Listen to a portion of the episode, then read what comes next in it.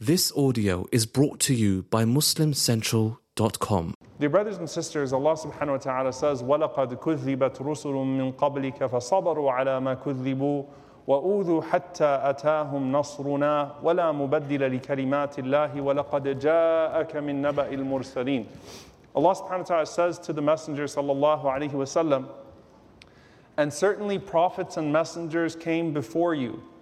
and those prophets and messengers were called liars. They were denied. But they were patient over the name calling, they were patient over the denial. And they were harmed, persecuted, hurt, until our help came to them. And no one can alter the promise of Allah. And there has certainly come to you some of the tidings of the prophets and messengers before. When we talk about the messenger, sallallahu alaihi wasallam, and I'm going to get to the actual meat of the khutbah, if you will, or the, the most fascinating elements of this khutbah. I'm going to get to it shortly, but when we talk about the prophets of Allah, and we talk about the Prophet Muhammad, peace and blessings be upon him, we look at the prophets and messengers that came before the Prophet and they were amongst the best of mankind, and they were a source of inspiration and patience to our Prophet wasallam throughout his entire prophethood. And so you find hadith after hadith, narration after narration. Rahimallahu akhi Musa. May Allah have mercy on my brother Moses. Peace and blessings be upon him. قَدْ أُوذِيَ بِأَكْثَرَ مِنْ هَذَا وَصَبْرٍ He was harmed with something greater than this and he was patient. The Prophet ﷺ, when he would talk about his brother Yusuf alayhi salam, so many different ahadith where he talked about prophets and messengers that came before and how their example inspired the Prophet ﷺ through some of his difficult moments. And there's this narration from Ibn Mas'ud radiallahu ta'ala anhu where he speaks about the Prophet ﷺ reflecting on a prophet of old. So he says, كأني أنظر إلى رسول الله صلى الله عليه وسلم يحكي نبيا من الأنبياء ضربه قومه وهو يمسح الدم عن وجهه ويقول رب اغفر لي قومي فإنهم لا يعلمون Ibn Mas'ud was speaking to a later generation, and he said, It's as if I'm looking at the Prophet of God, speaking about a prophet that came before him. And he said that there was a prophet that came before as he was wiping the blood from his face that was caused by what? By his people trying to kill him. As he was wiping the blood from his face, he said, Oh Allah, oh my Lord, forgive my people. They don't know any better. Now, Ibn Hajar, rahimahullah, and other scholars, they commented on this. So it's a very interesting hadith because when the Prophet ﷺ used to speak about the prophets of old, he would praise them. So he named them. May Allah have mercy on my father, Abraham, Ibrahim salam, my brother, Musa alayhi salam. But here he said a prophet that came before. And some of the scholars said he was talking about Nuh alayhi salam, Noah, peace and blessings be upon him, because we know in the Quran that Nuh salam endured hundreds of years of increasing persecution and mockery. Some of the scholars said he's talking about Isa salam, Jesus, peace and blessings be upon him, because there are other narrations to the effect praising the forbearance of Isa salam. And some of the scholars say he's actually talking about himself, which is why he said a prophet of the prophets. Why? Because it was indeed in the battle of Uhud that Sahl ibn Sa'd radiallahu ta'ala anhu says, لما شح وجهه that when the Prophet's face was split, his teeth were literally knocked out, his helmet drilled into his face, his uncle and some of his closest companions massacred and mutilated. The Prophet ﷺ with his back into a ditch, and many of the companions fearing that he is going to die. At that moment, the Prophet ﷺ said, Allahumma khfir li qawmi fa innahum la ya'lamun. What he brought himself to say was what? Oh Allah, forgive my people, they just don't know any better. Oh Allah, forgive my people, they don't know any better. He wasn't talking about his ashab, his companions. He was talking about the people on the other side that were literally trying to kill him and had succeeded at killing many of his companions sallallahu alaihi wasallam. وَمَا أَرْسَلْنَاكَ إِلَّا رَحْمَةً لِلْعَالَمِينَ And we have not sent you except as a mercy to the worlds. And that's why the scholars say when you look at the Messenger of Allah, sallallahu alaihi wasallam, in battle, the Prophet ﷺ was at every part of the battlefield. He was in the front, he was on the right, he was on the left, he was in the middle. The narration of Ali radiallahu ta'ala anhu and also from Umar radiallahu anhu that when it became extremely hot and difficult in the battlefield, people could hide behind the Prophet because of his courage as he was in the midst of battle. He was in every portion of the battle, and you see narration after narration about his courage, like in the Battle of Hunain, when it's just a few people left. He was always there, didn't flee the battlefield, sallallahu alaihi wasallam. But with all of that, he only slayed one person with his hand. One person in the course of battle was killed by him, sallallahu alaihi wasallam. He would knock down people's swords, he would, he would fight, but he wouldn't kill with his hand in the battlefield. Prophet ﷺ said, the worst of people on the day of judgment, a person, qatala nabi, who, was, who killed a prophet or was killed by his prophet. Prophets are sent to guide people to one God. They're all sent with that same message. And in that is a mercy. And the Prophet ﷺ is distinguished by his mercy. How horrible of a human being do you have to be to kill a prophet of God or to be killed by a prophet who was sent as a mercy to you and to guide you? And it's only one man, and his name was Ubay ibn Khalaf.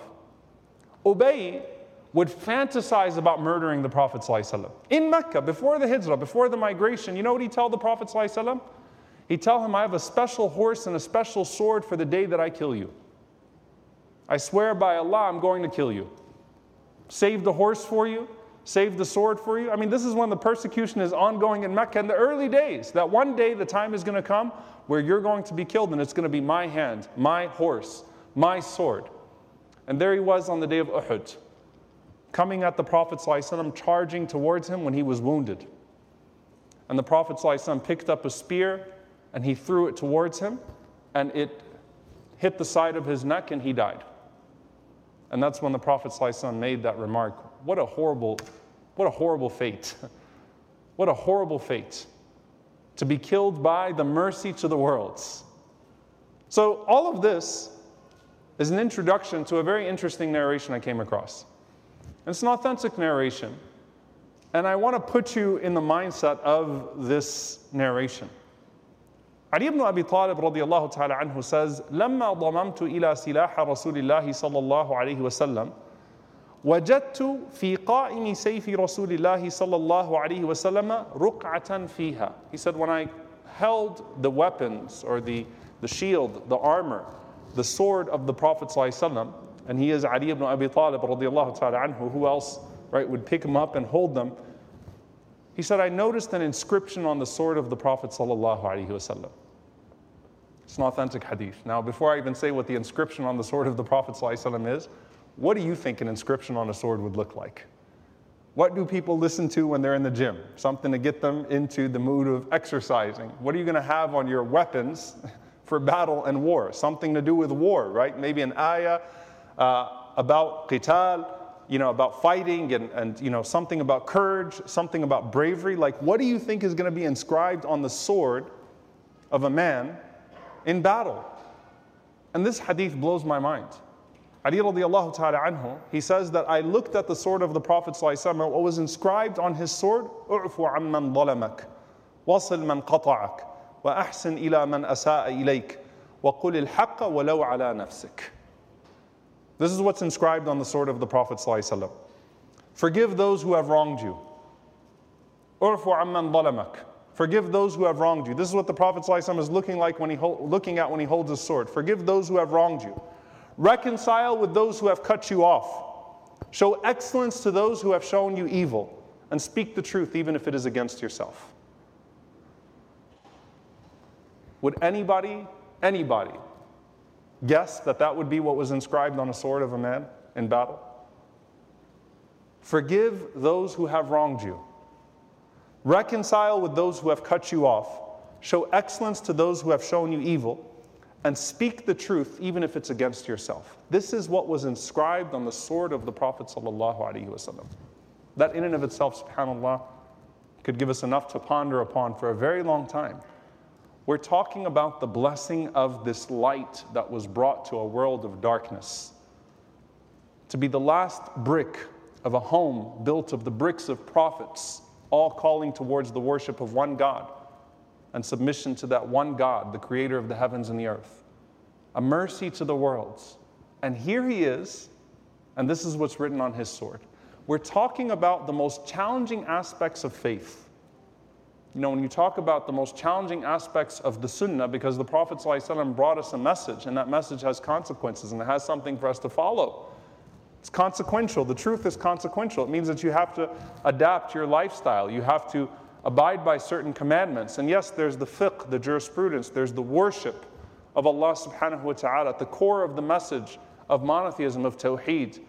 There is the sunan of the Prophet ﷺ, the traditions of the Messenger والسلام, those that are observable and those that are not, all of these things. But where your faith really comes into play, where whether or not you are really absorbing the message of this man, alayhi salatu wasalam, comes into play, is how you're going to act with these things. That's what's inscribed on his sword. Imagine what was embedded in his heart, sallallahu alayhi wasallam, and what should be embedded in ours.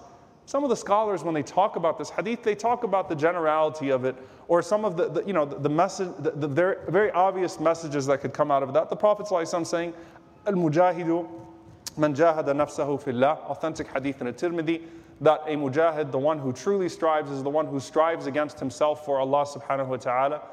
And there's of course a, a weak hadith that is attributed to the Prophet ﷺ, but it is authentically attributed to Ibrahim ibn Abi Alaqama, rahimahullah ta'ala, from Al-Hafidh ibn Rajab, that on the way back from a military expedition, he says, قَدْ جِئْتُم مِنَ الْجِهَادِ الْأَصْغَرِ فَمَا فَعَلْتُم فِي الْجِهَادِ الْأَكْبَرِ You've come back from the lesser struggle. What have you done with the greater struggle? And they said, What is that? He said, It's the jihadul qalb or nafs.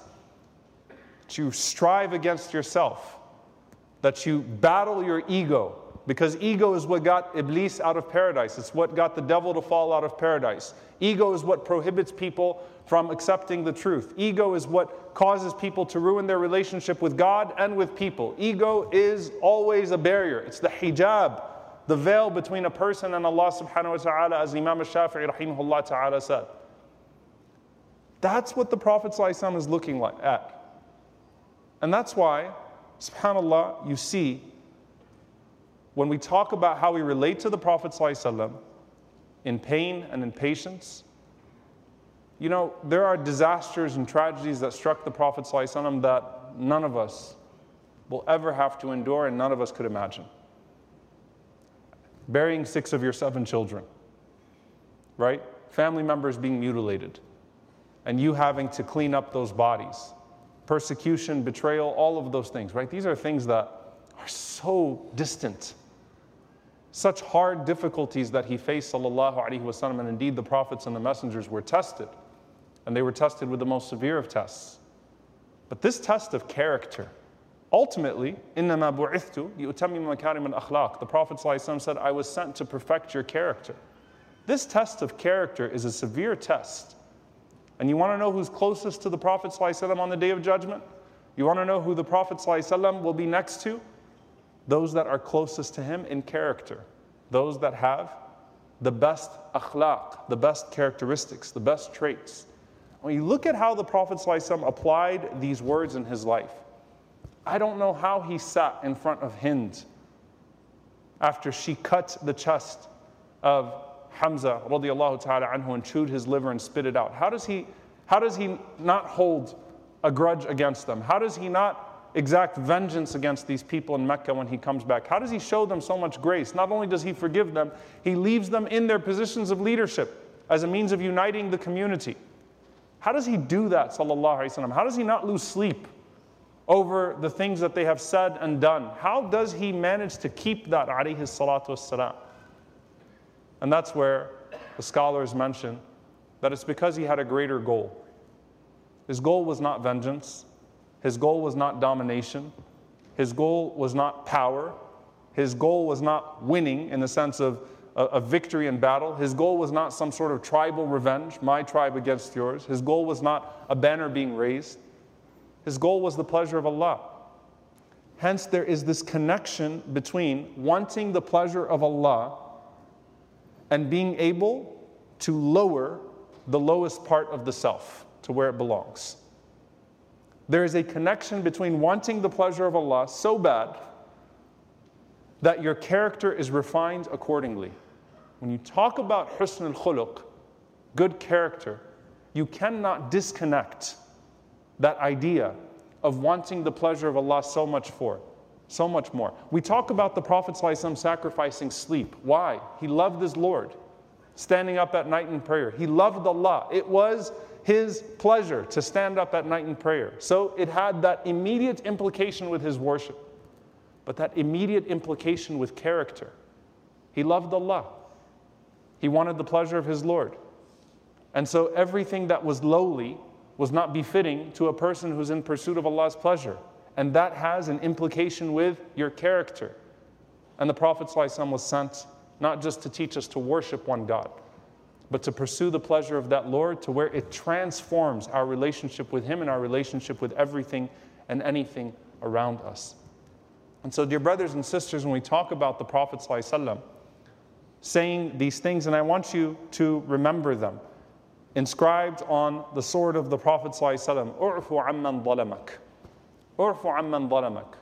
Forgive those who have wronged you. Wasil man qata'ak. Reconcile with those who have cut you off. Ahsin ila man asa'a ilayk. Show excellence to those who have shown evil to you. وَقُلِ الْحَقِّ وَلَوْ عَلَى نَفْسِكَ Speak the truth even if it's going to mean that you're speaking against yourself. The Prophet ﷺ freed his heart from all of those things that would get in the way of filling it with the love of Allah subhanahu wa ta'ala.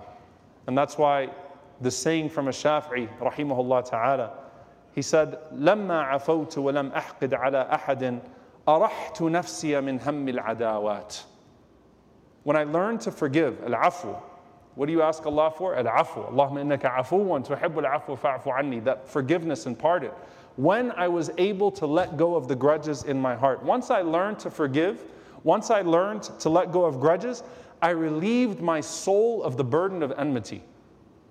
My soul felt relief. I felt relief from the burden of enmity. Because holding a grudge can end up hurting you as much as the person who inspired it, if not more.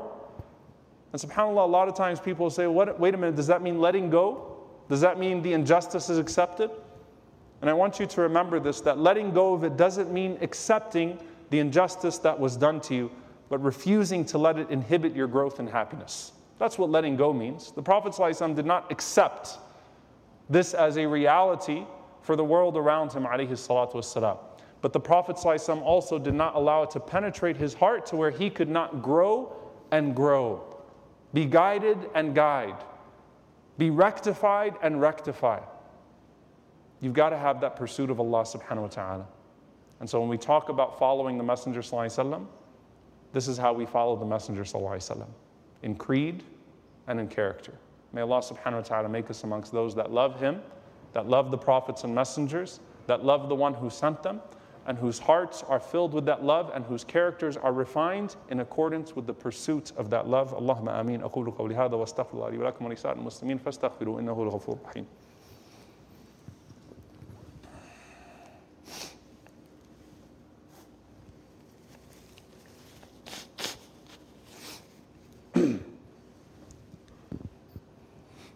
الحمد لله رب العالمين والصلاة والسلام على رسوله الكريم وعلى آله وصحبه أجمعين. اللهم اغفر للمؤمنين والمؤمنات والمسلمين والمسلمات الأحياء منهم والأموات إنك سميع قريب مجيب الدعوات. اللهم اغفر لنا وارحمنا واعف عنا ولا تعذبنا. ربنا ظلمنا أنفسنا وإن لم تغفر لنا وترحمنا لنكونن من الخاسرين. اللهم إنك عفو كريم تحب العفو فاعف عنا. اللهم اغفر لوالدينا رب ارحمهما كما ربونا صغارا. ربنا هب لنا من أزواجنا وذرياتنا قرة أعين وجعلنا للمتقين إماما. اللهم أصلح أحوال إخواننا المنكوبين في كل مكان. اللهم أهلك الظالمين بالظالمين وأخرجنا وإخواننا من بينهم سالمين. عباد الله أن الله يأمر بالعدل والإحسان وإيتاء ذي القربى وينهى عن الفحشاء والمنكر والبغي يعظكم لعلكم تذكرون. فاذكروا الله يذكركم واشكروه على نعماء يزد لكم ولذكر الله أكبر. والله يعلم ما تصنعون. وأقم الصلاة.